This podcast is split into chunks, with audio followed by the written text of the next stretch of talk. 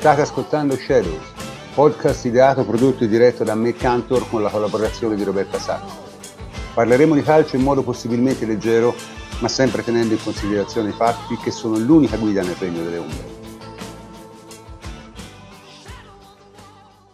Buonasera, buonasera a tutti. Oggi è il 26 ottobre e siamo tutti ancora qui a parlare di calcio. E stasera parleremo di un sacco di cose, eh, perché c'è un sacco di cose di cui parlare, ovviamente della partita di ieri eh, e del fatto che la Juve si trova 4 punti in meno per un combinato disposto inferiore a 10 cm, che è già abbastanza divertente come cosa. E parleremo, come sempre, delle women, ampia pagina, e questa volta ci sarà anche un intervento sulla partita di ieri sera dell'Under 23, che per fortuna ha vinto, almeno lei, eh, siamo tutti contenti. Okay?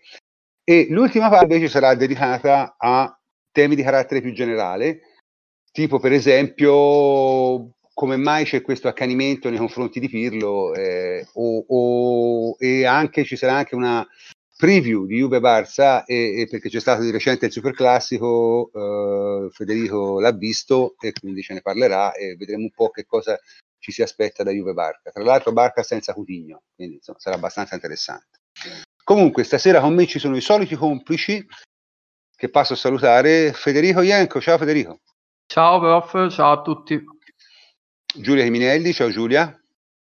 Ciao prof, buonasera a tutti. Tommaso Nevi, ciao Tommaso. Prof, ciao a tutti gli ascoltatori. Roberta Sacco, ciao Roberta. Ciao prof, buonasera a tutti. Matteo Trevisa, ciao Matteo. Buonasera prof, buonasera a tutti. Michele Giliberti, ciao Michele. Ciao prof e un saluto a tutti. E infine Federico Ricu Manissero. Ciao prof, ciao a tutti. Ok, bene. Eh, la partita, segnali di vita e cose meno buone, perché al solito è stata una partita abbastanza in chiaroscuro. Matteo. Sì, è stata una partita diciamo migliore in senso assoluto rispetto a quella che abbiamo visto settimana scorsa, secondo me, col Crotone perché l'avversario era di maggior spessore, perché in settimana avevi comunque giocato una trasferta di Champions, peraltro vittoriosa, la partita probabilmente più importante del girone ai fini della qualificazione, quindi bene e a breve distanza comunque ci stava di pagare lo scotto fisico, perché la Juve ha fuori diversi giocatori e ne ha persi durante la gara però in senso assoluto non una partita esattamente esaltante. Uh, io dividerei le valutazioni su due piani, nel senso che per quello che ho visto si può andare a valutare da un lato le prestazioni individuali che ci dicono una cosa, dall'altro la prestazione di squadra che secondo me ce ne dice un'altra. Uh, a livello di squadra, mh, leggendo, sentendo un po' i commenti in giro, mh, molti sono concordi nel dire che abbiamo giocato bene due tranche della partita, cioè l'inizio e sostanzialmente la fine. Io sono in parziale disaccordo perché secondo me abbiamo giocato molto bene l'inizio, eh, diciamo i primi quarto d'ora, 20 minuti, e discretamente bene il finale, ma più per un fatto emotivo che per un fatto, eh, diciamo, di, di costruzione stabile della squadra. Nel primo quarto d'ora, 20 minuti, 0-0, e la Juve ha approcciato molto bene, ha, ha, approcciato aggressiva, ha costretto il Verona nella sua metà campo, ha giocato con qualità, ha giocato mostrando quelle che sono le idee di Pirlo che bisogna dargliene atto, sono chiare dal primo giorno, in questo Pirlo secondo me è stato molto bravo, perché giuste o sbagliate che siano le sue idee si vedono dal, dalla prima partita, e ha costretto il Verona nella sua metà campo. Non ha prodotto tantissimo, però in linea di massima mh, non mi è dispiaciuta. Uh, poi il Verona è salito di colpi o viceversa è scesa la Juve e secondo me abbiamo fatto molta fatica. C'è stato un momento in cui il Verona, aggredendo uno contro uno sostanzialmente a tutto campo, ci ha messo in difficoltà. A me ha ricordato un po' alcuni frammenti della partita con l'Atalanta l'anno scorso, quella finita 2-2, in cui ci hanno letteralmente tolto il fiato. Poi non è che anche loro ci abbiano francamente messo sotto, però ecco, quando si gioca contro una squadra che nominalmente, e non solo nominalmente, è inferiore, è lecito secondo me aspettarsi un po' di più, fermo restando che in questo periodo storico va tutto preso con le molle, vuoi per le assenze, l'abbiamo detto, per la condizione fisica si è detto, vuoi perché comunque siamo in mano a un allenatore che deve passare anche attraverso queste forche caudine prima di farsi un'esperienza e quindi essere in grado di preparare a monte partite migliori in linea di massima. L'ultimo quarto d'ora, 20 minuti da dopo il pareggio, ehm, sono stati sicuramente migliori, vuoi perché i cambi hanno dato uno scossone importante, vuoi perché il Verona è sceso di condizione, però ecco, sono stati un po' 20 minuti di arrembaggio, quindi tendenzialmente io non do gran valore a quel tipo di, quel tipo di prestazione. È bello da vedere e sicuramente ti dà fiducia perché vedi una squadra che mentalmente è reattiva e che è stata in grado di tradurre il nervosismo in giocate anche di qualità e questo è sempre positivo, però ecco, quando vedrò 40-45 minuti nell'arco dei 90 giocati così in più partite consecutive, penserò che abbiamo fatto, almeno personalmente, penserò che abbiamo fatto un vero passo avanti. Eh, quindi in linea di massima è una prestazione che globalmente definirei sufficiente, facendo un po' la media pesata di quello che si è visto, e paradossalmente invece le prestazioni individuali secondo me sono state molto buone, perché se vado a vedere i singoli, Scesni è stato sollecitato poco e va bene, Uh, però io ho visto molto bene Danilo, secondo me è stato sorprendente, Demiral molto bene, uh, Quadrado discreto, solito, comunque una buona partita. Mm, Rabiot secondo me ha fatto molto bene, poi so che su Rabiot c'è sempre un po' di bashing, non, son, non sempre giustificato dal mio punto di vista, nel senso che è un giocatore limitato, però secondo me ieri si è disimpegnato molto bene, Morata secondo me è eccellente, di Bala, diciamo in crescendo, però comunque non malissimo, Kuluseschi benissimo quando è entrato e in generale le prestazioni francamente negative sono poche e purtroppo c'è quella del solito Bernardeschi e basta però fondamentalmente, quindi secondo me c'è un po' una separazione tra quello che ha fatto la squadra e quello che hanno fatto i singoli giocatori. Diciamo che uh, è un po' la fotografia di quello che è il momento attuale, cioè ci dice che siamo una squadra con delle individualità eccellenti, uh, che è quello che tutti sappiamo, a livello di rosa siamo probabilmente la squadra più forte, eh, a livello di costruzione globale non benissimo. Se posso aggiungere una cosa, mm, io ogni volta che incontriamo squadre allenate da Juric mi viene l'orticaria, non so perché, ma l'abbiamo sempre sofferto. In aggiunta alle prestazioni individuali che Matteo ha indicato come insomma, eccellenti, Segnalo che la Gazzetta dello Sport, eh, evidentemente chi ha es- l'estensore del, dei voti, non so, ha problemi di, di, di, qualche tipo di vista perché eh, ha messo 5,5 a Danilo che invece ha fatto una prestazione eccellente e anche 5,5 ad, Ar- ad Arthur e a Ramsey. E mi permetto di dissentire anche su Ramsey, Danilo sicuramente 5,5 non li merita mai eh, perché ha fatto davvero una bella partita e, e questo diciamo, lo, mm, eh, per sentito dire non solo tra di noi, ma anche leggendo i commenti anche sui vari social, insomma, erano tutti concordi sul fatto che Danilo ha giocato veramente bene e sta giocando bene da un bel po' di tempo. Secondo me uh, Matteo nel finale ha detto una cosa importante, ovvero il fatto che uh, di, di rapportare la partita anche in relazione a quello che è il momento attuale Uh, dal mio punto di vista si sono viste cose buone e cose meno buone, come ha già ampiamente spiegato. E, però la cosa importante da dire, secondo me, è che questa partita uh, oggi, cioè uh, ieri, non, non, risultava essere in alcun modo fuori contesto rispetto a quella che è la crescita che ci si poteva aspettare dalla Juventus in questo inizio di stagione, perché è ovvio che sarebbe stato irrealistico pensare con tutte le difficoltà del caso di vedere in poche partite il Barcellona di Guardiola. Semplicemente stiamo vedendo una, partita, eh, una, una squadra che con, uh, con, le sue difficoltà cerca di, di trovare una sua identità uh, a piccoli passi, ma con una crescita comunque lineare, perché non stiamo vedendo una squadra che una domenica vince 4-0 e quella dopo perde con l'ultima in classifica come poteva accadere per esempio con uh, la Juve di Ferrara, che cito perché uh, è stata presa come metodo di paragone, eh, secondo me in, in, maniera piuttosto impropria, e soprattutto si sta vedendo che questa squadra ha un grosso potenziale inespresso che sta cominciando un po' a far vedere soprattutto nei momenti di difficoltà e che soprattutto ha bisogno di, di giocare tante partite e di recuperare calciatori per poter diciamo, esprimere al massimo tutta quella che è la potenzialità della rosa. Allora, io se devo dire la mia, ieri sera la mia impressione è che il Verona ti abbia messo in difficoltà quando ha cominciato a correre, perché i primi 15 minuti non riuscivano nemmeno a muoversi perché gli, stavi, gli, gli scappavi da tutte le parti. Poi hanno cominciato a correre e, e quando una squadra corre eh, le differenze tecniche si assottigliano parecchio e onestamente la Juve non ha giocato bene la, la, la, fase finale del primo tempo, anche se paradossalmente quando aveva avuto le migliori occasioni, eh, la fase finale del primo tempo. E soprattutto non ha giocato bene l'inizio della ripresa, onestamente quello no. Però francamente io trovo, ho trovato molto esagerate le analisi sulla prestazione del Verona. Il Verona ieri sera ha fatto e le ha potute, ha avuto molta fortuna. In, in circostanze normali questa è una partita che vinci 99 volte su 100. Cioè per dire se hai Ronaldo questa partita la vinci 4 a 1 capito? ma senza problemi. Quindi non, non, io non esagererei la prestazione del Verona, mi concentrerei più su, su, sulla prestazione nostra. È chiaro che secondo me il problema che abbiamo adesso è essenzialmente un problema di continuità.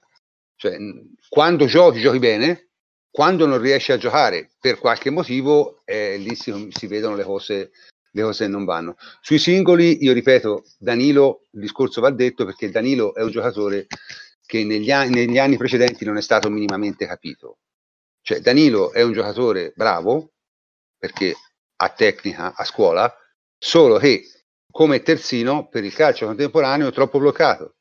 Molto semplicemente, non è un giocatore che ha iniziativa, quindi se te lo metti terzino a tutta fascia è chiaro che qualche problema sembra che ce l'abbia. Ma se te gli fai tenere la posizione, non è secondo a nessuno, perché è un giocatore a cui non manca nulla, ha tecnica, ha visione di gioco, sa leggere le, le, le situazioni difensive. Cioè, e questo francamente è una cosa invece che ha dato merito a Pirlo di averla vista, perché eh, francamente altri allenatori eh, più bravi di lui, almeno sulla carta, questa cosa non l'avevano capita per niente e io non capivo perché. Chiaro? Quindi, questo, poi secondo me ha giocato molto bene Morata, un altro che è stato estremamente bistrattato eh, quando è arrivato, in realtà Morata ha fatto vedere quello che è in queste partite cioè è un numero 9, fine. È un attaccante pur, abbastanza puro che ha anche delle capacità di corsa. Poi è chiaro, se pasticciassi un pochino meno ma dentro in area eh, sarebbe un giocatore di un altro livello, però eh, non è così, è comunque un ottimo giocatore e comunque aveva segnato, ha segnato tutte le partite, cioè poi qualcosa gli hanno tolto, ma lui ha segnato tutte le partite, quindi insomma, francamente mh, mi sembra che, che, che sia stato, diciamo, piuttosto mal giudicato quando è stato preso, cioè hanno proprio sbagliato il tipo di giocatore che è. Questa è la mia impressione. Se posso aggiungere solo una cosa su Morata velocissimamente, io ricordo bene uh, Juve Atletico 3-0, la partita famosa tripletta di Ronaldo, quando mancò Diego Costa e giocò Morata al suo posto e l'Atletico impostando la partita su lanci lunghi uh, fece notare tutto il peso dell'assenza di Diego Costa perché Morata a fare la lotta non era particolarmente tarato. E in queste ultime partite, secondo me, anche da questo punto di vista è stato impressionante, cioè la sua crescita il modo in cui ha approcciato questo, questo nuovo percorso con noi è impressionante. Perché ogni volta che gli dai palla, lui mette il fisico, baricentro basso, lotta, la ripulisce e rifinisce. E in più, come si è visto bene sul gol che gli hanno annullato, e poi ne parleremo, l'attacco alla profondità e la conduzione in corsa del pallone restano delle doti eccellenti, secondo me. Bene, c'è qualcuno che vuole aggiungere qualcosa sulla partita?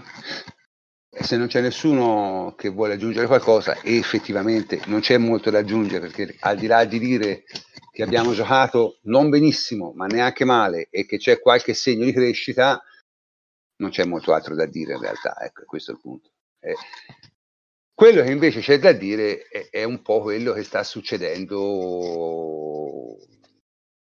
in come, in come, negli arbitraggi si sono visti, specialmente le ultime due partite. Cioè, io personalmente ritenevo l'arbitraggio di Fornò a Crotone osceno, ma la Juve aveva giocato talmente male che parecchie disgrazie se le ha tirate addosso da sola. perché la Juve a Crotone ha giocato veramente male. Ora, i motivi per cui ha giocato male, secondo me, sono abbastanza chiari ma mh, è inutile aprire questa discussione qui, eh, ormai è acqua passata, insomma, no? non c'è bisogno di rientrare. Ieri sera si sono viste delle cose mh, oscene e ne dico una sola, ne dico una sola. Eh, l'intervento su Bernardeschi. Ora, io ripeto, a me hanno detto tutti, eh, ma questo, questo non è un gran fallo, non è un gran fallo, questo è dietro, allunga tutte e due le braccia lo prende dentro l'area. Onestamente, io non credo sia una cosa che si possa fare a termini di regolamento. Mi sembra un errore evidente da parte dell'arbitro. Chiaro? E parlando delle errori evidenti, eh, la mente corre ovviamente al VAR. Ora, io comincio ad avere qualche problema col VAR. Non perché eh, ritenga sia giusto, ma semplicemente perché, specialmente in certe situazioni, eh, ce l'hanno spacciato come un, un, un fatto oggettivo e invece non lo è. Mi spiego. Uh, che cosa è successo ieri sera? Per la seconda volta in una settimana hanno annullato un gol a Morata per questione di centimetri. Perfetto. Ieri sera sono girate eh, su internet alcuni fermi immagine con, le, con tutte le righine, eh, le proiezioni, eccetera, eccetera, di due episodi. Uno è appunto il gol annullato a Morata. L'altro è un fuorigioco fischiato al, al Verona nel, nel, primo tempo, credo, non mi ricordo. Comunque, il discorso è entrambe le immagini non sono immagini del VAR, perché questo va chiarito subito, noi le immagini del VAR non le vediamo. Entrambe le immagini sono immagini di Sky, che ci avrà il suo sofferino copiato, piratato da quello de, del VAR e si fa tutte le sue righettine, tutte le sue osine. Ora, Chiariamo subito una cosa, entrambe le immagini sono farlocche. In che senso?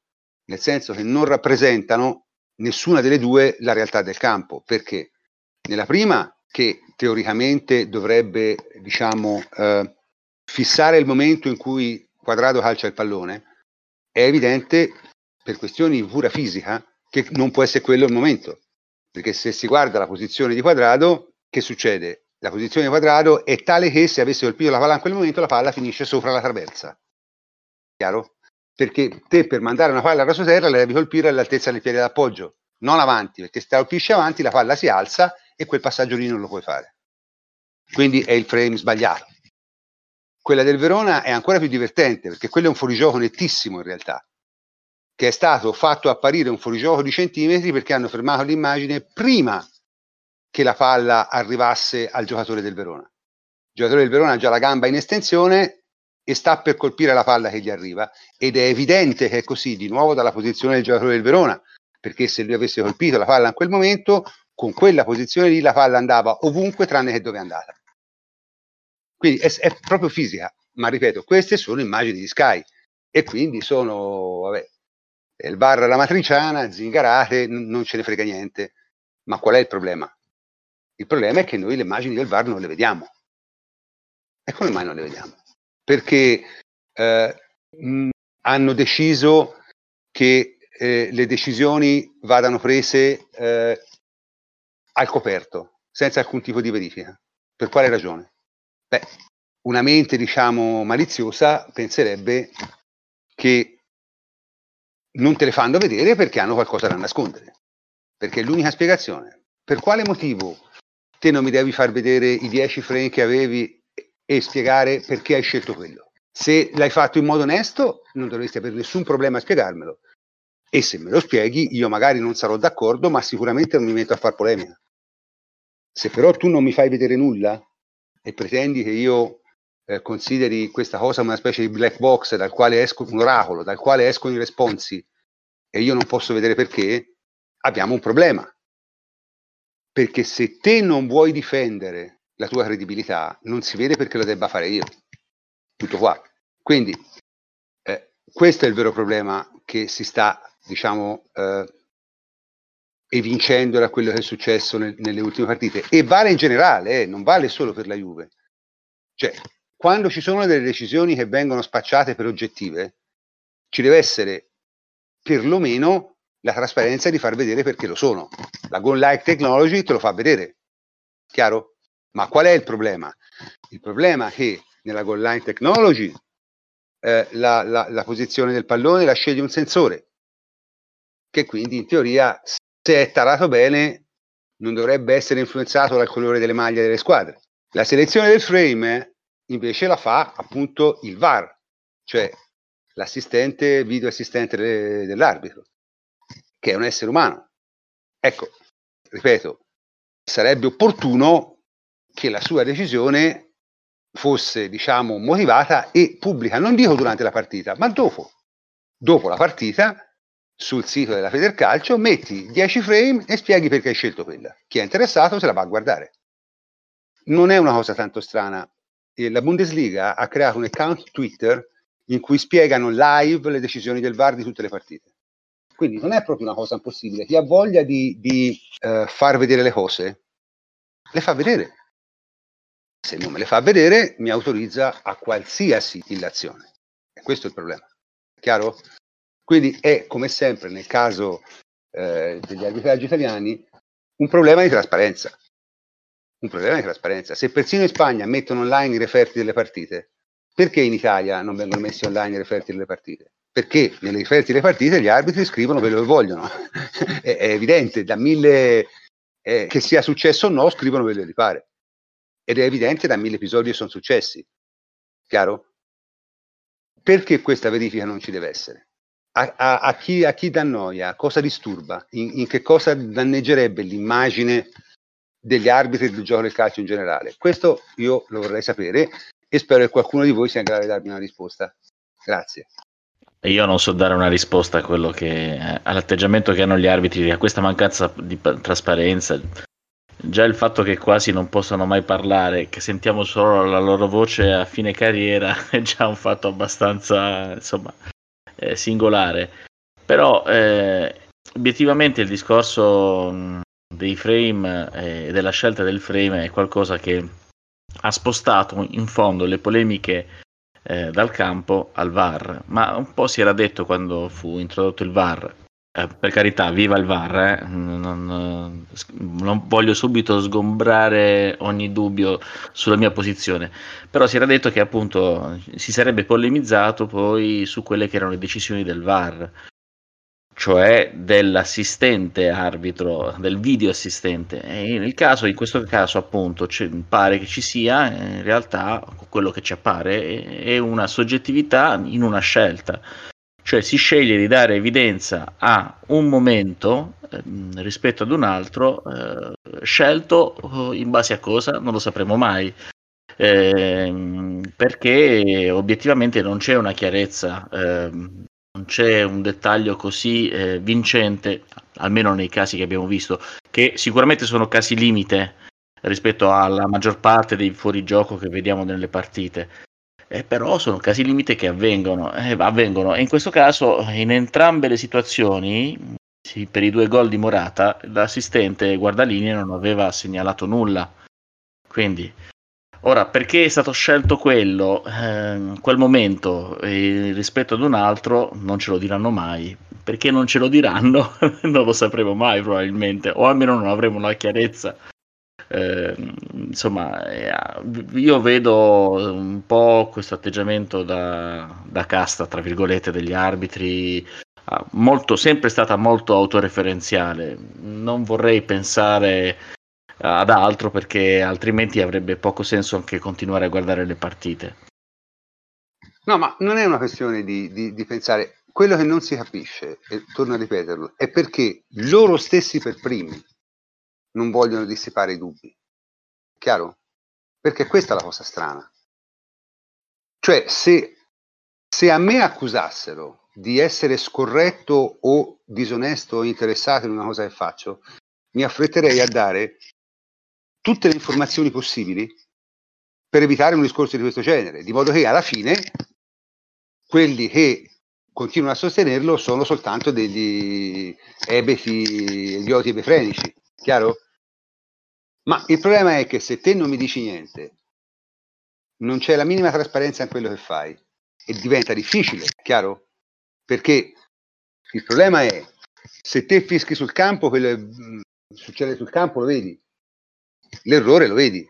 Eh, eh, di non aver fischiato rigore su Bernardeschi è un chiaro errore. Ma quello io lo accetto. Quello che mi dà più fastidio è che te hai creato una situazione in cui teoricamente stai prendendo una decisione oggettiva. In pratica però non me lo vuoi far vedere. Eh, perché non me lo vuoi far vedere? Ma dopo, eh, senza problemi non, non, non live, le decisioni sono quelle, ma dopo mi devi spiegare perché l'hai presa. Altrimenti non, non, perché non è capito un fischio, è una decisione presa su delle informazioni. No, scusatemi, scusatemi, sono intervenuto io. Dicevo, ogni tanto fanno quelle riunioni con gli arbitri dove mh, ci, ci sono delle spiegazioni, però effettivamente non è una cosa sistematica, cioè per ogni partita non vi è una spiegazione di quel, delle decisioni prese, questo effettivamente è così. Sì, eh, volevo dire, comunque prof, questo secondo me sposterebbe eh, soltanto o, o, risolverebbe comunque solo una, una, parte del problema, perché poi sì, è vero, gli episodi sono eh, sostanzialmente la parte fondamentale e più incisiva in, una, in uno sport del genere, a basso punteggio, eccetera, eccetera. Però eh, la spiegazione sarebbe sui singoli episodi e non su gestioni, perché quello che io uh, mi sento di imputare di più sia um, a, a, Pasqua che a Forno è la gestione generale di, di, di una gara. Se vogliamo, uh, anche su quello ci sarebbe da, da, da, da, parlare un pochino. Ecco. Ci sarebbe da parlare molto, però quello è un argomento, capisci, molto più spinoso perché in realtà diventa veramente una cosa soggettiva, anche da parte nostra P- poi lì diventa ovviamente la, la, sensibilità di un arbitro che ha giudicato e visto una cosa o, o, comunque l'ha voluta interpretare in un modo piuttosto che, che in un altro. È ovviamente più, più facile discutere e, e, giudicare sul singolo episodio. No, soprattutto perché poi c'è anche la sensibilità tua.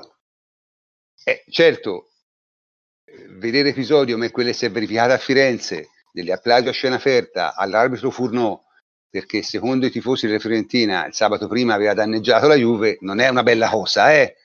Non dovrebbe succedere in un mondo normale, eppure è successo non più tardi di ieri o ieri l'altro. Insomma.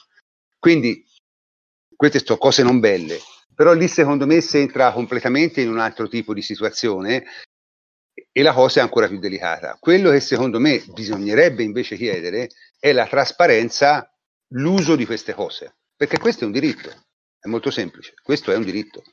Ed è inevitabile che eh, chi fruisce di uno spettacolo voglia essere sicuro o comunque voglia avere la possibilità di vedere quello che succede. Ecco, tutto qua. Questo mi sembra una richiesta del tutto, anche perché voglio dire, una richiesta neutra, nel senso se lo fai per tutti va a vantaggio o a svantaggio di tutti. Sì, anche perché ci può essere anche una grande curiosità legata a come avvengano certe cose, come siano uh, certe dinamiche, quindi lo vedrei anche come una, un elemento di crescita e di, mm, diciamo, aiuto a sviluppare una maggior consapevolezza anche nei, nei tifosi. Mi permetto di sollevare un problema però relativamente a questa cosa cioè un problema relativo perché in realtà sarebbe un non problema in un mondo ideale, però eh, quello che comporterebbe la, la, trasparenza significa aiutare di fatto in un certo senso gli arbitri perché permette comunque di, di capire eh, come hanno giudicato perché, però rende il sistema arbitrale a quel punto eh, estremamente meritocratico ed è un qualcosa su cui uh, viene da chiedersi se effettivamente si vuole che sia così questo tipo di sistema al momento. È l'unica spiegazione logica che do.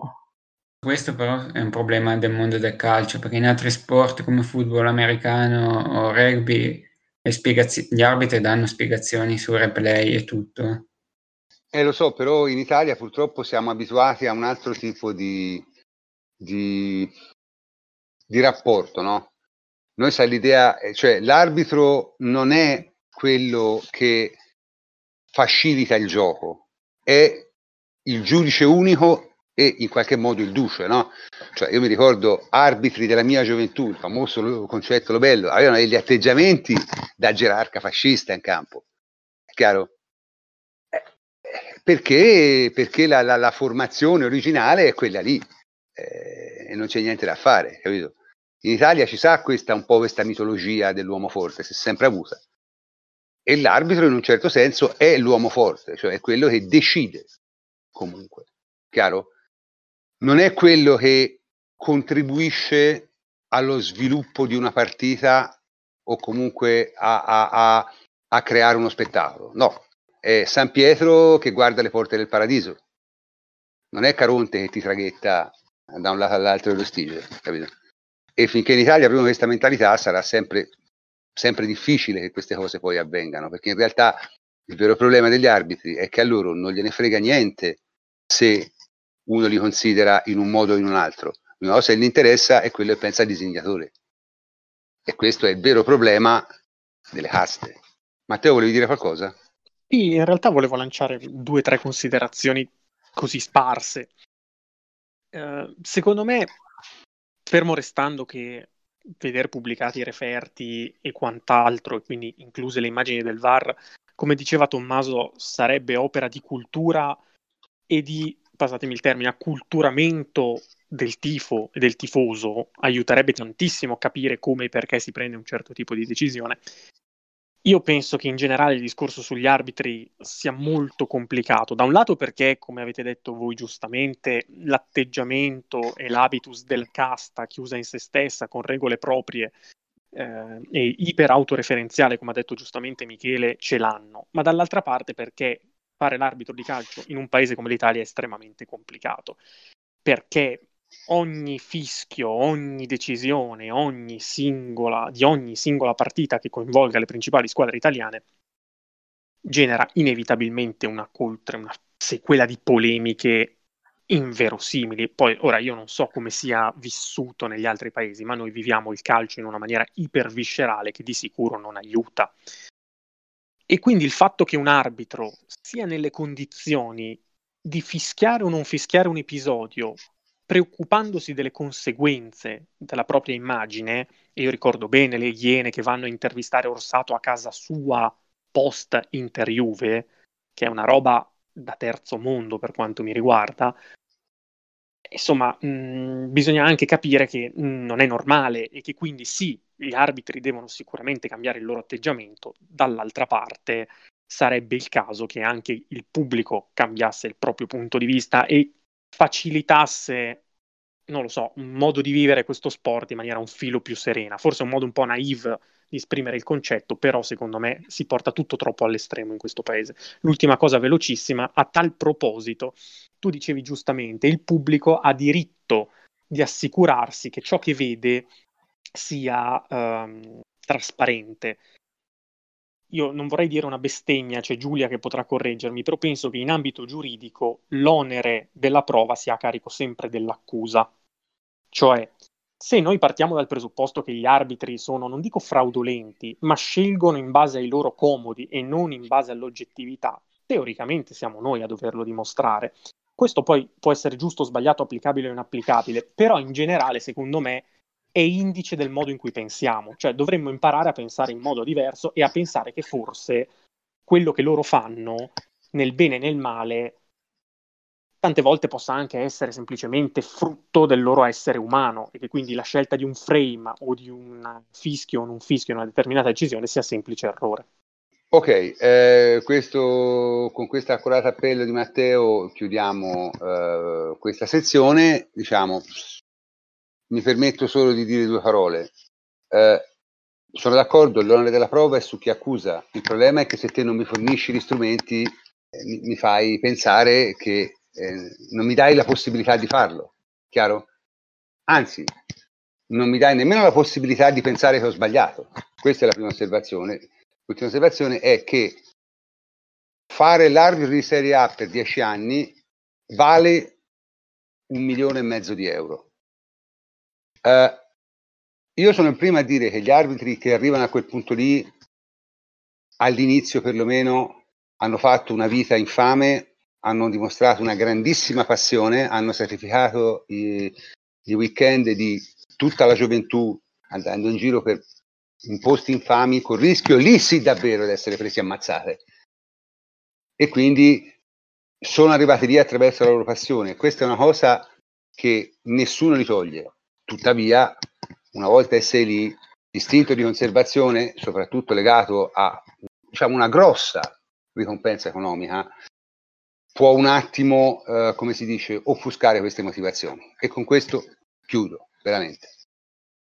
La seconda parte della trasmissione è ovviamente, come sempre, sulle nostre ragazze, che noi siamo molto contenti di, di coprire. Anzi, mi dicono che abbiamo ricevuto dei messaggi che eh, dicono che ci sono degli ascoltatori che non erano interessati al calcio femminile hanno cominciato a apprezzarlo in seguito a, alla nostra copertura e questa è una cosa che fa sempre mo- molto molto piacere di questo io ringrazio sia Giulia sia Roberta. Prego, a voi il microfono, potete cominciare. Sì, allora, eh, fa molto piacere anzitutto questo, questo messaggio ricevuto perché è esattamente quello l'obiettivo nostro, quindi speriamo di continuare a, a far appassionare anche tanti altri tifosi.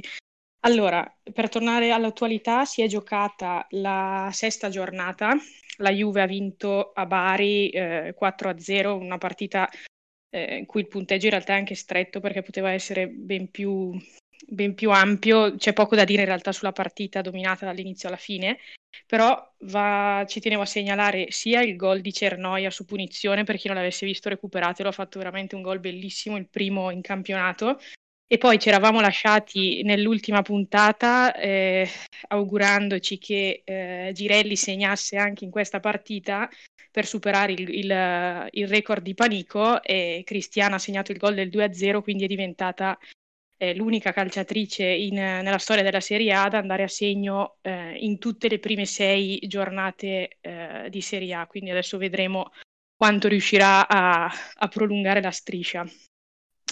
Sesta vittoria in sei partite, la Juve punteggio pieno, possiamo tirare un primo bilancio di questa prima parte di stagione, sicuramente eh, molto positivo. Eh, la partita di Bari è stata la quinta su sei in cui la Juve non ha subito gol.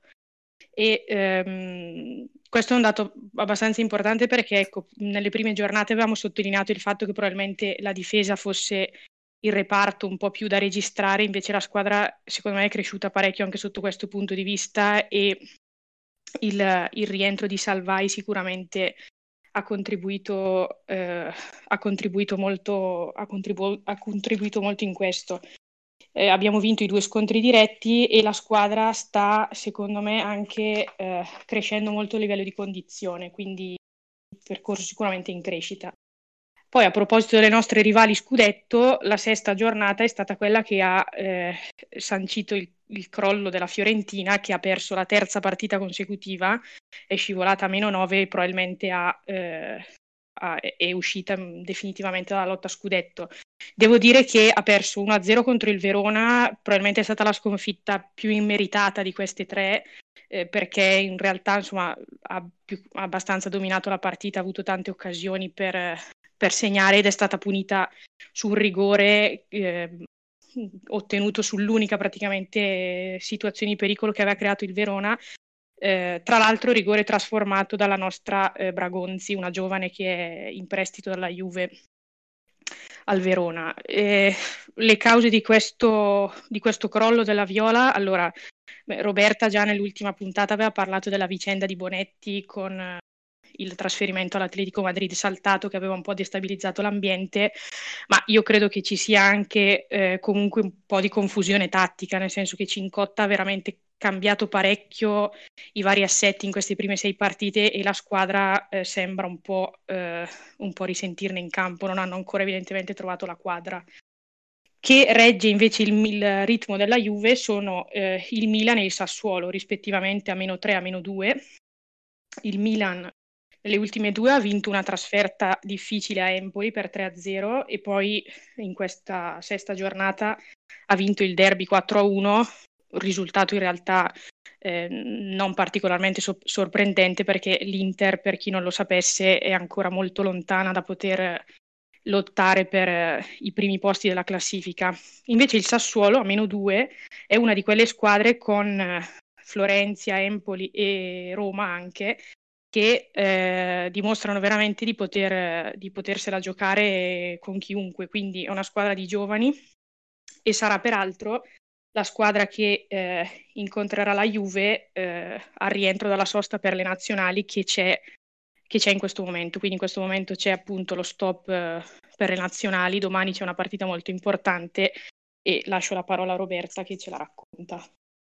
Sì, io se- segnalo solo che la prossima giornata di campionato, insieme a Juve, a Juve Sassuolo, ci sarà anche Roma-Fiorentina, che considerando la classifica sarà un po' uno spareggio tra due squadre deluse, perché la, la Roma è a praticamente 8 punti dalla, dalla Juve, la Fiorentina è a 9, e un pareggio o la sconfitta eh, a seconda di, di, come andrà la partita, potranno definitivamente, secondo me, togliere dalla corsa i primi due posti. Due posti non ricordia- ricordiamoci sempre che oltre eh, a vincere lo scudetto è molto importante arrivare anche secondi, perché il prossimo anno ci sarà eh, una revisione della Champions League e passando una specie di playoff ehm, le, squadre, nostre squadre italiane potranno raggiungere la fase gironi, quindi sei partite garantite come succede nei maschi prima dei quarti di finale. E, ehm, e, poi la giornata dopo, l'ottava, ci sarà Milan-Roma e quindi queste due giornate eh, potranno dare anche una nuova spinta alla Juve in caso di, risul- di doppio risultato positivo con il Sassuolo e mm, la Florenza eh, per provare la, la, fuga. Come stava dicendo Giulia, in questo momento eh, c'è però la pausa delle nazionali perché domani, eh, quindi ma- martedì, oggi, eh, voi che ascoltate eh, questo, questo podcast, eh, giocherà la nazionale di Milena Pard- eh, Bertolini ed è una partita molto molto importante, forse la partita più importante dell'intero girone di qualificazione perché appunto eh, le, le, azzurre giocheranno contro la Danimarca, squadra che non ha giocato i mondiali, eh, ma solo perché nei playoff ha incontrato la Svezia che è arrivata poi terza, battendo l'Inghilterra per la finale tra il terzo e il quarto posto, e, ma, ma, dove ci sono tantissime eh, calciatrici molto molto interessanti e molto molto forti. Eh, una su tutte, e, e, non ha bisogno di tante presentazioni, è quella per Neil Harder, attaccante del, del Chelsea, che quest'anno ha fatto segnare con il suo passaggio dal Wolfsburg proprio alla squadra londinese il record eh, come trasferimento per il calcio femminile. Infatti il Chelsea per liberarla dal, dalle tedesche ha dovuto pagare un indennizzo di 350.000 eh, euro. Eh, quindi dicevamo, eh, Pernil Harder, Harder, è un attaccante che è il capocannoniere della, della Danimarca in queste qualificazioni con otto reti segnate eh, in otto partite, ha 28 anni e ha una media gol altissima perché negli ultimi 8, 8 anni ha la media di segnare un gol circa ogni partita ehm, quindi un gol ogni circa 90, tra i 90 e i 100 minuti. Eh, quindi sarà sicuramente il pericolo pubblico numero uno per la nostra difesa e eh, nella Danimarca giocano anche altre ragazze che sono delle calciatrici di nostra conoscenza. La prima su tutto ovviamente è Sofie Pedersen eh, che gioca appunto nelle, nelle bianconere, ma abbiamo anche la, Fiorent- la Viola eh, Togersen e l'interista Caroline Müller, eh, mentre eh, gioca anche una ex eh, conoscenza del campionato italiano eh, che è Testurb. Eh, un'altra stella che gioca sempre in attacco della eh, Danimarca è eh, Nadia Nadim, 32 anni, che gioca con la maglia numero 10, che è appunto un attaccante del Paris Saint-Germain. Eh, per quanto riguarda in, quindi la situazione del girone, eh, cosa deve succedere? Eh, intanto specifichiamo che, eh, come abbiamo detto anche nelle altre volte, chi vince questo eh, raggruppamento e l'Italia può arrivare o prima o seconda già matematicamente eh, andrà, chi vince questo girone andrà matematicamente a Euro 2021, 2022 scusate, eh, in eh, Inghilterra. Chi invece arriverà seconda avrà la possibilità o di passare direttamente a Euro 2021 arrivando eh, fra le tre migliori seconde oppure eh, tramite eh, i playoff. Eh, praticamente eh, la situazione dell'Italia è che se domani eh, la, la, nazionale dovesse vincere la partita, 99 su 100 otterrebbe quasi la qualificazione, mentre con un punto o con una, sconfitta eh, diventerebbe invece un po' più difficile, ci sarebbe il concreto ri- rischio di passare dai playoff. Tra, no, tra l'altro poi anche eh, nella nazionale si è presentato, eh, a differenza dei maschi, eh, la, la, particolarità diciamo che c'è stato un caso positivo di Covid, no Giulia? Sì, mh, è arrivato purtroppo, era prevedibile, però insomma è arrivato il Covid anche nel calcio femminile in Italia. Ehm, c'è stato appunto il caso della positività di Alia Guagni, che quindi non sarà della partita. E eh, anzitutto, ecco, mh, ci è stato chiesto anche in chat, chiariamo che i campionati di Serie A B femminile e primavera nazionale continuano, proseguono, quindi non sono diciamo, interessati dall'ultimo di PCM e quindi proseguiranno le attività. Qual è la situazione attuale? Allora, la Juventus è in isolamento fiduciario domiciliare dal 21 di ottobre, gli allenamenti sono sospesi a causa della positività di due membri dello staff, quindi eh, nessun, nessuna positività al momento tra le giocatrici, ma due dello staff.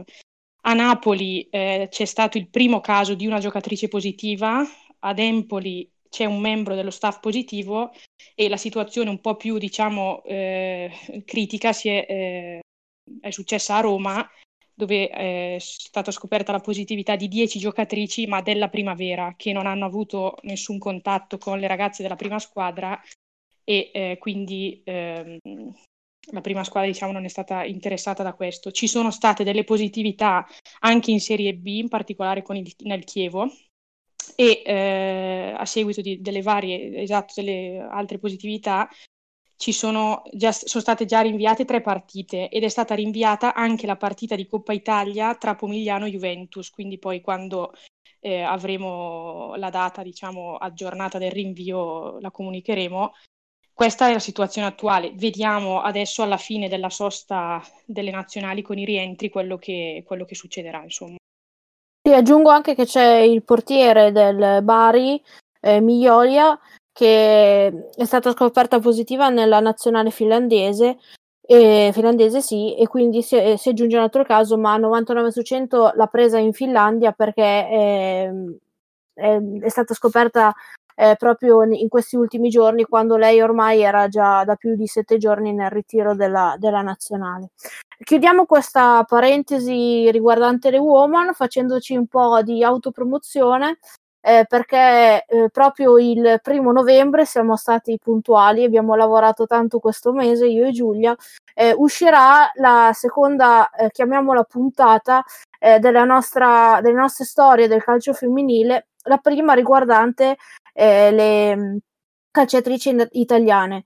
In, quindi in questo episodio, chiamiamolo così, in questo racconto, metteremo eh, metaforicamente in confronto eh, due calciatrici, una di oggi, una Bonansea, quindi del presente, con una del passato e abbiamo scelto di raccontarvi in particolare eh, la storia, le caratteristiche, eh, tutto quello che eh, ci sembrava bello ra- eh, raccontarvi di, di, Melania Gabbiadini, che tra l'altro è una delle mie giocatrici preferite italiane e quindi sono stata particolarmente eh, orgogliosa di poterla descrivere e potervela raccontare. Quindi tra il, um, il primo novembre lo potete trovare sul sito di Aterabus e speriamo davvero che vi possa piacere.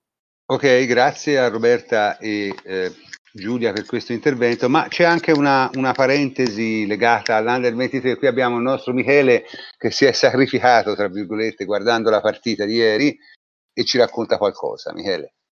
Eh sì, mi sono sacrificato molto volentieri, ho guardato appunto la partita eh, di giocata ieri, però prima un, una piccola premessa, la Lega Pro eh, proprio ieri mattina, ieri 25 ottobre, quindi domenica mattina, ha twittato una comunicazione importante, ehm, eh, ha comunicato che appunto le partite della Serie C eh, saranno visibili gratuitamente sul sito di Eleven Sports, sulla pagina Facebook di Eleven Sports e sul canale YouTube di Eleven Sports eh, con richiesta tra l'altro di rimborso degli abbonati. È una bella iniziativa che permetterà a tutti, anche chi non è abbonato a Juventus TV, di poter guardare le partite della, Juve- della, della Under 23 o anche altre partite della Lega Pro se, se si vuole e quindi insomma non, non, è male come iniziativa.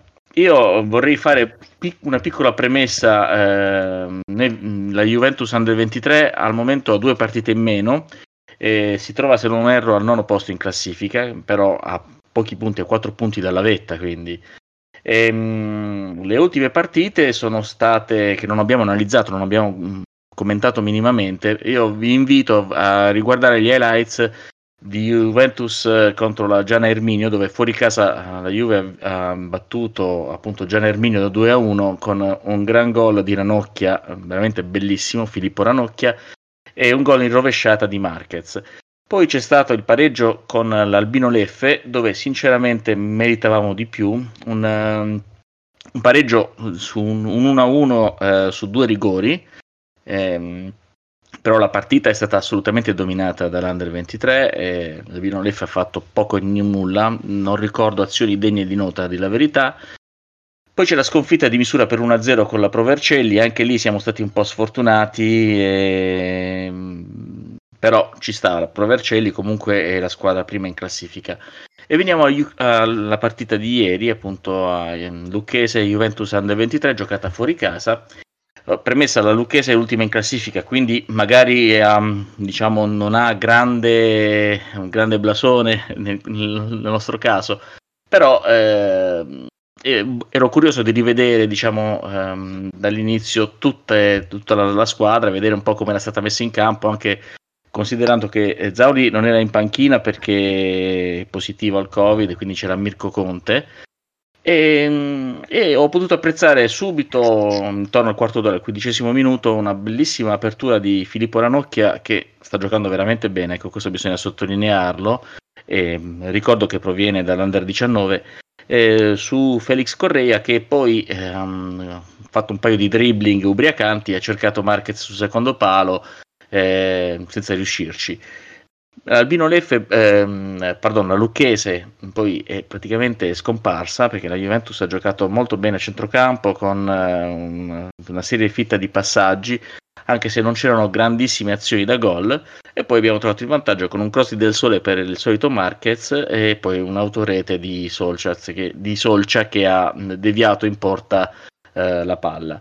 Quindi 1-0 alla fine del primo tempo, poi la Juve si è limitata un po' a gestire la partita, siamo andati avanti ehm, abbastanza di inerzia, non ci sono state assolutamente azioni che io ricordi di, della Lucchese che non, praticamente Israele non è mai stato occupato. E poi c'è stato un altro, l'ennesimo palo di Marquez che è abbonato di la verità che sul cross di Del, di del Sole eh, di testa ha preso il palo. Una nota di demerito, devo dire, per uh, Felix Correia che ha giocato bene, eh, tra, l'altro ha fatto anche una, una bella azione verso la fine, eh, però purtroppo è caduto in una provocazione proprio agli ultimi minuti eh, ed è stato espulso. Sembrerebbe un fallo di reazione perché in realtà l- c'è lo stacco delle immagini sull'azione, quindi non si capisce bene cosa succede. C'è un fallo, Correia è a terra, eh, si rialza, poi si vede subito dopo l'inquadratura riprende il, il giocatore della, della, Lucchese che è per terra, che si, eh, il solito eh, diciamo eh, il solito giravolta dei calciatori che sembrano fulminati, in realtà non si capisce cosa sia successo. Poi subito dopo, dopo l'espulsione, l'ho visto alzarsi e correre tranquillamente, quindi voglio dire, forse lo avrà spinto, una fesseria. E il eh, buon Tommaso mi ha avvisato tramite chat che Correia si è beccato due giornate di squalifiche, insomma una, una brutta perdita in questo caso e francamente non mi pareva avesse fatto chissà che cosa, mi pareva un po' una mezza sceneggiata, purtroppo l'inesperienza in questo caso ha pagato e quindi eh, faremo a meno di lui per le prossime due giornate. Posso dire solo una cosa, prof, aggiungere? Certo, certo, per chiudere. Eh, per chiudere, la, la Juventus 23 eh, scende già in campo mercoledì in un recupero di una di quelle due partite che adesso benissimo Michele che deve ancora recuperare. Quindi Felix eh, Carrera eh, salterà il Como e la partita in casa con il Lecco. Queste due squadre sono il Como è sempre una, eh, una mm, squadra eh, molto tenace e molto difficile da affrontare, soprattutto fuori casa e il Lecco è un po' la sorpresa di questo inizio di campionato, io l'ho già visto giocare, è una squadra che gioca molto bene, che ha in Iocolano il giocatore più importante e, che, e quindi sarà una partita da, um, probabilmente molto, molto importante per la Juve se vuole tenere la, l'alta classifica. Bene, perfetto. Direi che questa pagina, anche questa si può chiudere. Andiamo con il gran finale. Allora, il gran finale comincia con un tema eh, io al solito lancerò la polemica perché stasera mi diverto a fare questo e poi vi lascerò intervenire come volete. Allora, diciamo, Pirlo è abbastanza sotto esame in questo momento, nel senso, se si deve dar retta a quello che si sente, se ne sente di tutte. E io mi sono chiesto, ma perché questo accanimento, insomma, non, non se ne vede ragione, nel senso... E alla fine mi sono dato una spiegazione, perché il problema qual è? Eh, molti, molti, se non tutti, capiscers di, di, di calcio, e specialmente per gli Juventini, erano fermamente convinti l'anno scorso che la Juve avesse fatto benissimo a esonerare eh, Allegri e a prendere un altro allenatore che poi era Sarri. Quindi l'anno scorso, elogiando Sarri, dandogli tutte le attenuanti possibili, in realtà si davano ragione. Quest'anno invece si sono convinti che la Juventus e in particolare Andrea Agnelli ha sbagliato a ingaggiare Pirlo perché Pirlo non ha esperienza, eccetera, eccetera, eccetera. Quindi attaccando Pirlo si danno ragione. In conclusione si danno sempre ragione e a me questo atteggiamento comincia un attimino a innervosirmi perché lo trovo abbastanza ingiustificato. Poi è chiaro, i, i, le perplessità su Pirlo sono quelle che sono, perché è un allenatore che non ha mai allenato, quindi però va anche detto che, insomma, come ha voluto nel suo staff Tudor, che è un allenatore di esperienza, e soprattutto Gagliardi, che è il, l'icona di tutti i nerd calcistici italiani. Quindi, francamente, io trovo questi, questo, questo accanimento un, un pochino, diciamo, fuori luogo, anche perché questo è un campionato abbastanza anomalo. Eh. Diciamo quello dell'anno scorso, quello dell'anno scorso è stato anomalo, ma per tre quarti si è svolto in modo regolare. Questo è una follia perché hai cominciato, hai giocato fino a agosto e hai cominciato questo campionato senza precampionato, senza amichevoli, senza nulla. Difatti, parliamoci chiaro, tutte le squadre hanno rendimenti altalenanti. Eh. Pensate un po' alla Lazio, all'Atalanta, alle squadre fenomeno dell'anno scorso, la stessa Inter, insomma, non è che ha fatto benissimo. Poi è una squadra, diciamo, tra virgolette, più fortunata della Juventus e quindi eh, se la cava, però i rendimenti altalenanti sono di tutti, cioè il Napoli che, che, che perde una partita in, in, Europa League in maniera diciamo abbastanza vergognosa. Francamente questo accanimento su, nei confronti di Pirlo io lo trovo estremamente estremamente strano e con questo vi lascio la parola per chi vuole intervenire. Allora, intervengo io. Ehm, io innanzitutto a Pirlo darei un bel po' di attenuanti. Ricordiamoci che praticamente la Juve è partita senza preparazione se non eh, l'amichevole col Novara che abbiamo tutti guardato perché era l'unica occasione di poter vedere la squadra nuova in campo. Eh, gli manca dall'inizio del campionato dell'ICT, che non è una cosa da poco, voglio dire, e gli sono mancate le ultime due partite proprio Cristiano Ronaldo, che è una stella eh, assoluta e mancherebbe a tutti. Ma al di là delle giustificazioni che possono avere i risultati su Pirlo, c'è tanta voglia di veder cadere eh, un allenatore che, eh, se vogliamo, non ha fatto parte di quella che è la gavetta degli allenatori. Quindi non ha fatto la gavetta, ha... è uno che è stato messo lì e quindi c'è sempre un po' magari un po' di, un po di astio. Lo ricordo in fondo, lo stesso, lo stesso astio, comunque la stessa diffidenza più che astio, anche con Mancini. Anche lui si ritrovò catapultato dall'oggi al domani ad allenare la prima squadra della Lazio e anche verso di lui c'era un po' di diffidenza.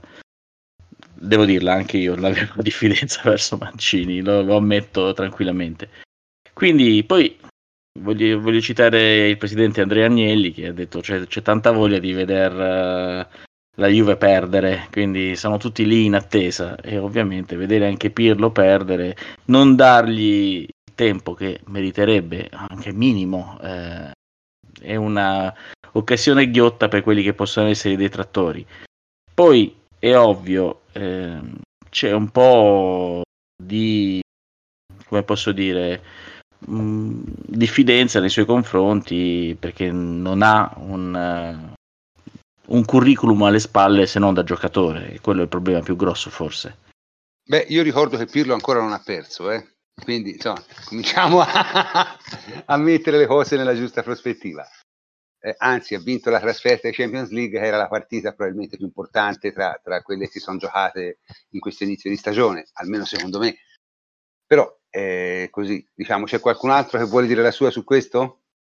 Ma io, prof, credo si sia creato un, un clima ostile, ma che sia comunque rimasto fuori, come, come spesso avviene, come quasi sempre avviene da, da, dalle mura della Continassa. Lo stesso Agnelli ha parlato uh, recentemente dicendo che co- come la sensazione insomma che ha avuto Michele, la sensazione che hai avuto tu fosse quella che uh, non si vedesse l'ora che, che Pirlo fallisse, che uh, iniziassero ad arrivare le, le, sconfitte. Lui stesso sottolinea che ci sono difficoltà che nello specifico uh, sono l'assenza di precampionato, il debutto assoluto in panchina e che la missione della Juventus sia accompagnare la, co, con l'esperienza de, dei dirigenti, del, de, del, gruppo, insomma, dei senatori, questo, questo, percorso iniziale. Ma io credo sia uh, fosse preventivabile uh, una, diciamo, un, un impatto uh, del genere, quantomeno internamente a, alla società. Noi e qualche addetto ai lavori magari si aspettava che potesse mh, mm, applicare de- dei correttivi, uh, ma partendo da, da, da, una base già presente, come fece Allegri uh, appena succeduto a Conte, come in parte, secondo me, fece Sarri l'anno scorso. Invece lui è, è arrivato in stile terapia d'urto, ha, ha rivoluzionato un po' tutto, però ha veramente avuto troppo poco tempo, ha avuto poca continuità uh, sia nel calendario con impegni internazionali dei giocatori e quant'altro che, che negli uomini, perché ha avuto fuori uh, prima di Bala, poi Ronaldo, ha avuto fuori Delict, adesso Chiellini, uh, Alexandro, lungo de gente e quasi oggetto misterioso. ha trovato delle difficoltà, ci vuole tempo, sicuramente penso gli, gli, verrà dato fino a fine stagione e poi si trarranno le, le conclusioni. Ecco, e questo mi, mi, mi, permette di introdurre un altro mini argomento. No? Allora, siamo tutti coscienti del fatto che eh, a Pirlo si chiede, ovviamente come si chiede a tutti gli allenatori della Juve, di vincere, giusto? E non c'è niente da fare, perché alla Juve conta solo vincere. Ora, diciamo che ultimamente c'è una, una, una componente, diciamo, de, de, de, del tifo Juve che comincia a non essere troppo d'accordo su questo.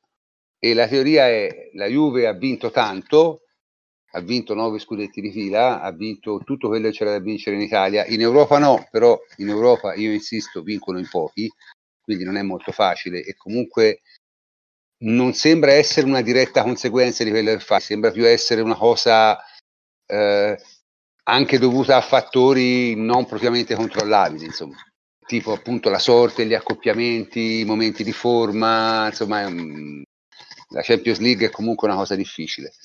E per vincerla non bisogna essere solo bravi, ma bisogna essere bravi e fortunati. In Italia però ha vinto tutto, allora forse sarebbe il caso di dire ok, invece di pensare solo a vincere, magari pensiamo anche a fare una pianificazione di qualche tipo, cioè darsi un obiettivo più a lungo termine eh, Tommaso, te mi sembri uno di quelli che più o meno la pensa così, no? Sì, io ne faccio un discorso anche di congiuntura in realtà. Siamo eh, chiaramente in una fase un po' eh, transitoria, abbiamo rinnovato parecchio la rosa, e abbiamo inserito molti giocatori giovani che avranno bisogno di, di tempo sicuramente e di, di lavoro come, come ad esempio Chiesa, mm, del quale conosciamo i difetti, ma anche Kulusevski che ha fatto vedere lampi di, di classe assoluta, non ultimo ieri nella partita contro il Verona, ma che non è stato sempre costante e uh, non sempre ha fatto le cose giuste in queste poche, in queste poche partite che, che ovviamente ha, ha giocato. Mm, in più siamo in un periodo abbastanza difficile per tutti in cui uh, elementi esterni quasi randomici uh, possono incidere un po' di più su, sull'andamento di un campionato. Certo è che sull'altro lato su- sull'altro piatto della bilancia ci sono le intenzioni dichiarate sempre da, da Agnelli, sempre nella stessa occasione in cui ha parlato ovviamente di vittoria come chiaro obiettivo, anche se non scontato e sempre difficile. E c'è il fatto che in squadra hai, ad esempio, Cristiano Ronaldo, e quando hai Cristiano Ronaldo non puoi eh, importi uh, molti obiettivi intermedi che non siano vittoria di almeno qualcosa. Uh, io credo che potrebbe essere mh, trattato, uh, se ben voluto da, da, Pirlo ovviamente, se ben voluto dallo spogliatoio e protetto dalla dirigenza come credo sia e sarà, credo potrebbe essere trattato in maniera un po' più morbida rispetto a Sarri e non escludo che gli possa essere perdonato qualcosa di più. Però se uh, non dovesse vincere proprio nulla, magari uh, si, si, tenterebbe di, di, percorrere altre vie. In caso contrario, e in caso facesse vedere de, delle, secondo me, ovviamente, degli, degli sviluppi importanti, del, una crescita interessante e dovesse portare a casa qualche risultato, verrebbe tranquillamente ad occhi chiusi confermato con meno dubbi di quelli che uh, si avevano su Sarri e, e, meno dubbi di quelli che palesano uh, carta stampata e opinionisti televisivi. Sì, aggiungo un paio di elementi alle considerazioni che ha fatto Tommaso che mi trovano molto d'accordo. Uh, soprattutto uh, aggiungo al discorso relativo a questa stagione che, uh, come ha già spiegato, è iniziata in maniera molto difficile per la Juventus in salita rispetto ad altre squadre, che la Juventus è sicura, in, sia in Europa che in Italia pochissime, uno dei pochissimi top team ad aver cambiato allenatore in in Italia sicuramente, in Europa l'unica squadra che mi viene in mente al momento è casualmente proprio il Barcellona di, di Koeman. Quindi uh, è una squadra che ha un percorso lungo da fare, ma soprattutto un percorso ancora più lungo rispetto alle sue rivali. Quindi uh, cosa c'è da dire? C'è da dire che uh, mai come quest'anno la Juventus dal mio punto di vista dovrebbe cercare di guardare non solo il risultato finale o comunque il raggiungimento o meno di un obiettivo, ma anche il percorso, sia perché la stagione uh, è abbastanza unica e irripetibile nei suoi, nei suoi presupposti, sia perché uh, la Juventus dal mio punto di vista deve cercare di proteggere l'investimento che sta facendo, perché si è investito tanto su Pirlo e sul suo staff, Andrea Agnelli si è esposto in prima persona e non manca di farlo ogni volta che ne ha l'occasione. E uh, c'è bisogno di capire, quindi di essere certi al termine di questa stagione se uh, questo staff è quello giusto per poter impostare un progetto di lungo periodo e se valga quindi, quindi l'investimento che, che la Juventus sta facendo. Ciò non significa chiaramente Uh, non fissare l'asticella sulla vittoria, perché quello è un qualcosa che capita uh, in questa società, lo sappiamo, capita naturalmente. Uh, la vittoria deve restare comunque l'ultimo obiettivo, però bisogna, dal mio punto di vista, contestualizzare e capire se l'allenatore è stato messo nelle condizioni di fare il massimo e, o se ci sono state appunto delle contingenze esterne come, ess- come, possono essere quelle di questa stagione che magari ne condizionano la, la riuscita del, del progetto.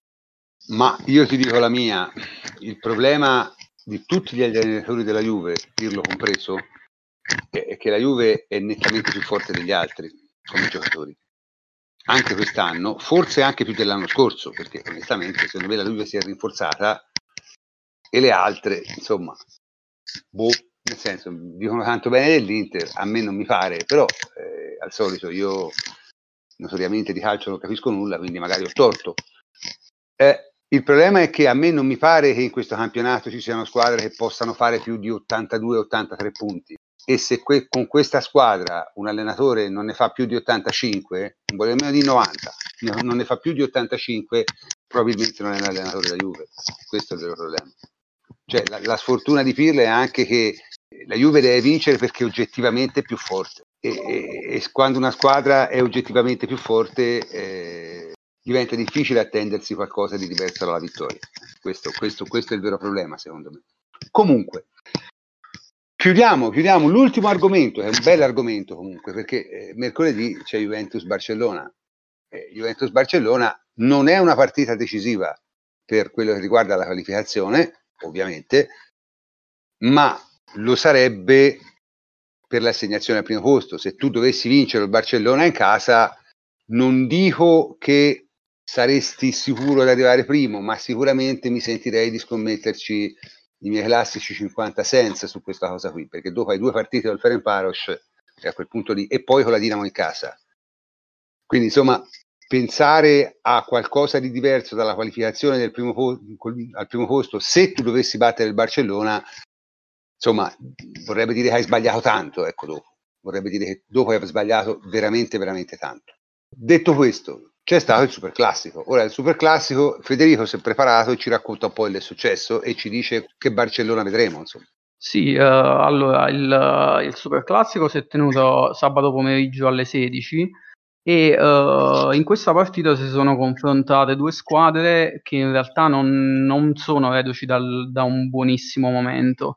Questo perché uh, sia il Real Madrid che, che, il Barcellona vengono da uh, risultati non, non, propriamente positivi. Il Real Madrid ha perso le ultime due partite casalinghe contro il Cadice in Liga e contro lo Shakhtar in Champions. Il Barcellona, mentre in Champions League uh, si è imposto contro gli ungheresi del Ferencváros, uh, aveva invece perso in campionato in casa del Getafe e pareggiato la precedente contro il Siviglia, per cui si è trattato di uno snodo comunque importante per questa prima parte di stagione con entrambe le squadre che avevano bisogno di, di fare tre punti. E la partita è stata una partita aperta eh, in cui eh, c'è stato un botte risposta immediato con il Real Madrid che si è portato in vantaggio con uh, un gol di Valverde pescato con uh, un assist fantastico di, di Benzema alle spalle dei difensori. E uh, il Barcellona che è riuscito a riprendere subito la partita in mano uh, con una giocata abbastanza classica sul binario Messi-Jordi Alba, il quale ha poi premiato l'inserimento di Ansu Fati che è diventato il più giovane calciatore del XXI secolo a segnare una rete nel classico. E questo doppio scambio iniziale non ha impedito alla partita di essere comunque molto scoppiettante, ci sono state diverse occasioni da entrambe le parti e con i due portieri che si sono dovuti superare, Courtois su Messi e Neto su, su Benzema per uh, mantenere il risultato in, equilibrio. E ci sono stati anche degli episodi piuttosto contestati, in particolare dal Barcellona, che si eh, ha recriminato poi a fine partita per un rigore non concesso per un contatto in area di, tra Casemiro e Messi che poteva addirittura portare al secondo giallo per il, per il brasiliano e uh, poi per il rigore concesso a inizio secondo tempo uh, in seguito ad un field review per una trattenuta ai danni di Sergio Ramos. In generale comunque quello che possiamo dire è che il Real Madrid è sembrato gestire un po' meglio la partita Uh, difendendosi in maniera ordinata, così come la squadra di Zidane ci ha abituato a vedere in questi anni, e chiudendo bene tutti gli spazi agli attacchi del Barcellona che ha provato a fare la partita, ma senza mai produrre uh, tantissimi pericoli o comunque uh, senza produrre con continuità se non facendo affidamento alle solite fiammate di Leo Messi. E il Real Madrid quindi una volta passato in vantaggio poi eh, ha di fatto giocato un po' al gatto col topo facendo sfogare gli avversari eh, nel, nel, momento clou della, del secondo tempo per poi eh, colpire nel finale con una serie di contropiedi a ripetizione al termine dei quali è riuscito a trovare il gol del 3-1 con Modric. E sul Barcellona cos'altro possiamo dire? Possiamo dire che eh, è una squadra ancora alla ricerca di un'identità, Kuman l'ha schierata con un 4-2-3-1 eh, che ha proposto nelle ultime uscite probabilmente per cercare di trovare una coesistenza a centrocampo fra Busquets e Frankie de Jong con tre fantasisti alle spalle di Messi ma eh, è una squadra che al momento fa fatica sia a produrre a produrre tante occasioni, sia di fatto anche a uh, difendersi, perché non è una squadra che riesce a tenere tanto il pallone, o a riconquistarlo velocemente e soprattutto non riesce ad opporre una, una difesa solida agli attacchi de, degli avversari. Il Real Madrid in particolare giocando in verticale ha pescato molto spesso i suoi attaccanti, soprattutto ai fianchi dei centrocampisti del Barcellona e, ed è riuscito a far male ai, agli avversari senza di fatto andare mai veramente in apnea. Ha gestito bene il risultato e ha portato a casa una vittoria meritata. E a questo si aggiunge infine uh, un, ulteriore problema per Koman, uh, il fatto che oltre a Piquet che sarà squalificato mercoledì mancherà anche Coutinho che si è infortunato, per cui uh, diciamo ha diversi problemi da fronteggiare in questo momento. Ma dunque io stavo guardando la classifica, il Barcellona è dodicesimo, ha due partite da recuperare per carità, però è dodicesimo. Ora io mi immagino, se Pirlo diciamo, è in discussione, Heumann che dovrebbe essere, però vabbè, comunque non, non, questi paragoni si fanno, si fanno, sempre molto molto molto male. Quindi mercoledì diciamo eh, ci attendiamo una partita tra due squadre che non hanno ancora propriamente trovato una quadra, una per un verso, una per un altro. È difficile capire che partita sia, c'è qualcuno che pensa, mi piacerebbe sentire l'opinione di Matteo su questa, perché lui è uno che è mai banale su queste cose. Mm, sulla, mm, una sorta di, di, di, previsione di quello che sarà, no, sinceramente non ne ho idea. Anche perché dovessimo veramente giocare con Demiral, Danilo e un Mister X a comporre la difesa 3 che potrebbe essere Frabotta, può essere finché si vuole in costruzione il Barcellona per quel che ho visto del classico sono d'accordo con Federico, è una squadra che ancora una sua identità chiara e semplice non ce l'ha. Mm, comunque sarebbe molto pericoloso per noi. Io spero più che altro un augurio, mm, spero che sia una partita di svolta dal punto di vista dell'intensità mentale di quello che è questa squadra, cioè spero che giocare in, in casa, tra virgolette, nel senso che siamo effettivamente in casa ma senza pubblico, una partita di cartello per cui peraltro, come si sottolineava prima, ehm, la, la, la, società ha fatto un bellissimo promo che invito chi non l'avesse ancora fatto a guardare su Twitter, una partita di cartello così importante e da un certo punto di vista così leggero dal punto di vista del significato del risultato, perché il primo posto in un periodo così strano e così particolare per noi ha un'importanza, tra virgolette, relativa. Spero che venga giocata proprio serenamente e che ci dia lo stimolo a, a crescere globalmente a livello mentale e a livello in parte anche tattico. L'idea spero che sia quella, ecco fermo restando che dal punto di vista del significato sportivo ci sono talmente tante incognite per quanto ci riguarda che secondo me sarà difficilissimo trarne conclusioni definitive. Ma guarda, io sono convinto che Bonucci giocherà, lo rimettono in piedi e gioca, perché una partita del genere non la puoi affrontare senza un difensore come Bonucci, secondo me, quindi qualcosa, qualcosa si inventano, ma gioca. Sono d'accordo, scusami prof, ti dico, rispondo brevemente solo a questo. Sono d'accordo con te anche perché non ha lesioni e magari provano a recuperare anche Chiellini sinceramente io non lo farei. Non lo farei perché è molto più importante non rischiare due giocatori, Chiellini fragilissimo, Bonucci fondamentale, per una partita che nel caso peggiore la perdi, ma comunque non dico che hai già ipotecato la qualificazione, ma di fatto sì, perché hai vinto la partita nettamente più importante, la trasferta contro la squadra di terza fascia. Quindi, salvo cataclismi, non dovrebbe succedere nulla. Io questa partita, se avessi un minimo dubbio sulle condizioni dei, dei nostri difensori, non li rischierei sinceramente. Chiudo. Però sono d'accordo con te che effettivamente c'è la forte possibilità che giochino, però non rischierei personalmente. Ma è il solito discorso, vale più una sconfitta casalinga contro il Barcellona in questo momento sarebbe però veramente una cosa deleteria dal punto di vista proprio per l'ambiente, per, la, per l'entusiasmo, per la... Insomma, io tendo a pensare che per il campionato c'è tempo. Cioè, il campionato anche stasera Milan e Roma hanno pareggiato la prima a 13 punti. Per ora nessuno va via, nessuno sembra in condizioni di, di eh, di fare cose diciamo eccellenti, nessuno è partito, nessuno sembra in grandissima forma, le squadre che l'anno scorso sembravano fenomenali stanno facendo molto male, penso all'Atalanta e alla Lazio.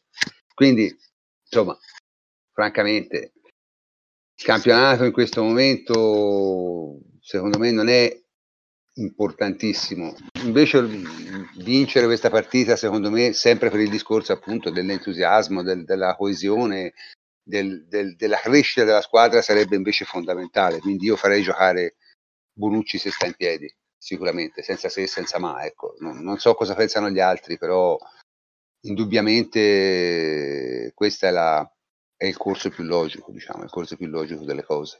C'è qualcun altro che vuole intervenire sulla vigilia di Juve Barça?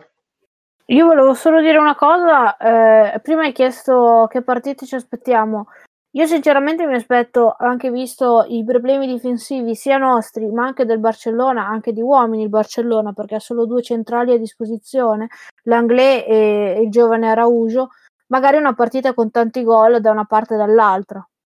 Non credo che eh, succederà questo perché di solito le squadre che sanno di essere in difficoltà tendono a difendersi di più, non di meno. Quindi è più probabile che si veda una partita abbastanza bloccata.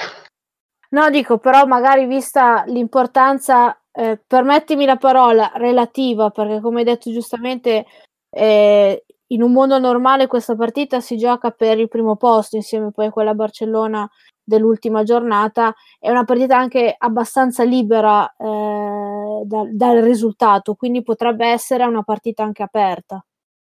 Ma per noi è libera il risultato, per il Barcellona un po' meno. Eh. Il Barcellona con la Dinamo deve ancora giocare.